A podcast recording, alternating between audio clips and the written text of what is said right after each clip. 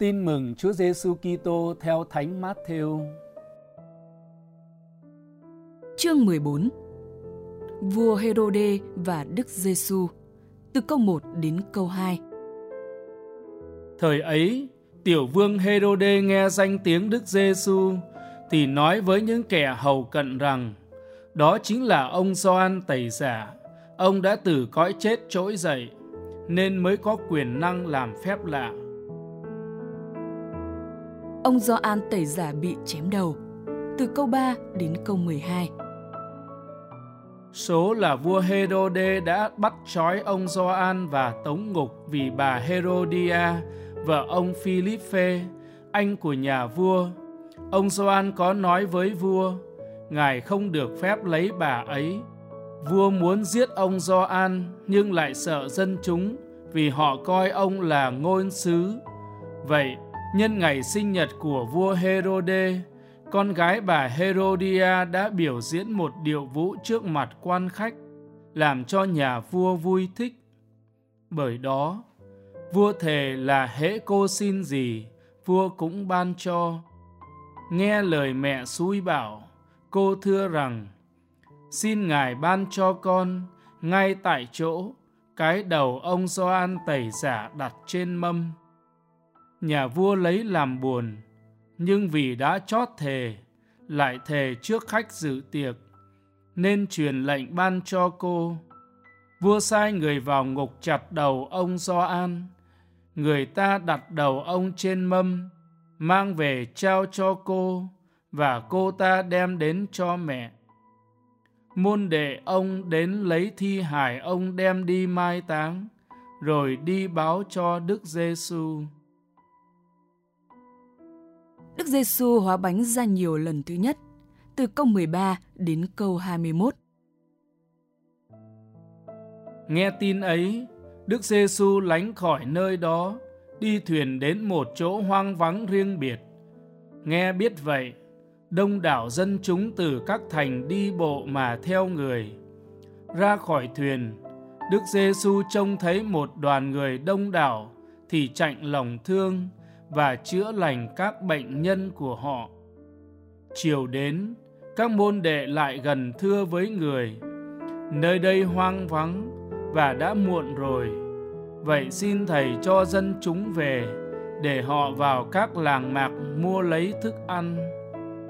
Đức Giêsu bảo, họ không cần phải đi đâu cả, chính anh em hãy cho họ ăn. Các ông đáp, ở đây chúng con chỉ có vỏn vẹn năm cái bánh và hai con cá. Người bảo, đem lại đây cho thầy. Rồi sau đó, người truyền cho dân chúng ngồi xuống cỏ. Người cầm lấy năm cái bánh và hai con cá, ngước mắt lên trời, dâng lời chúc tụng và bẻ ra, trao cho môn đệ, và môn đệ trao cho dân chúng. Ai nấy đều ăn và được no nê. Những mẩu bánh còn thừa, người ta thu lại được 12 giỏ đầy. Số người ăn có tới 5.000 đàn ông, không kể đàn bà và trẻ con. Đức Giêsu đi trên mặt nước từ câu 22 đến câu 33.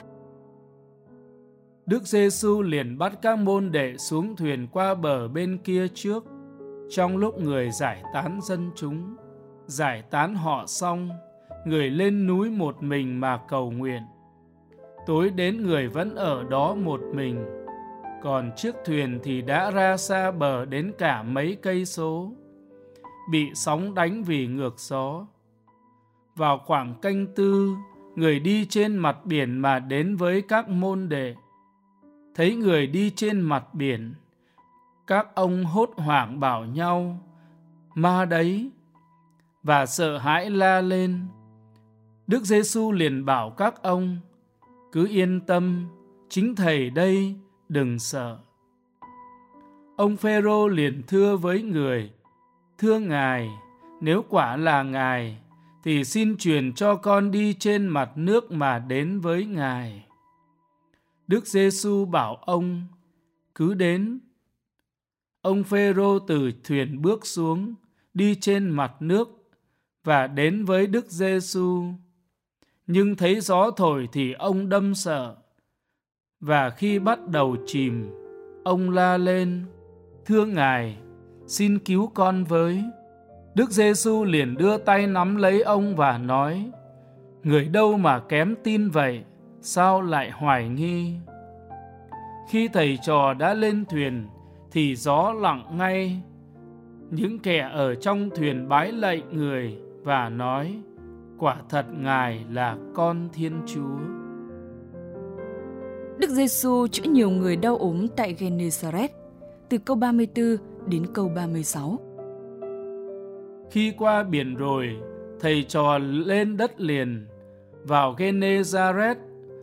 Dân địa phương nhận ra Đức Giêsu liền tung tin ra khắp vùng, và người ta đem tất cả những kẻ đau ốm đến với người.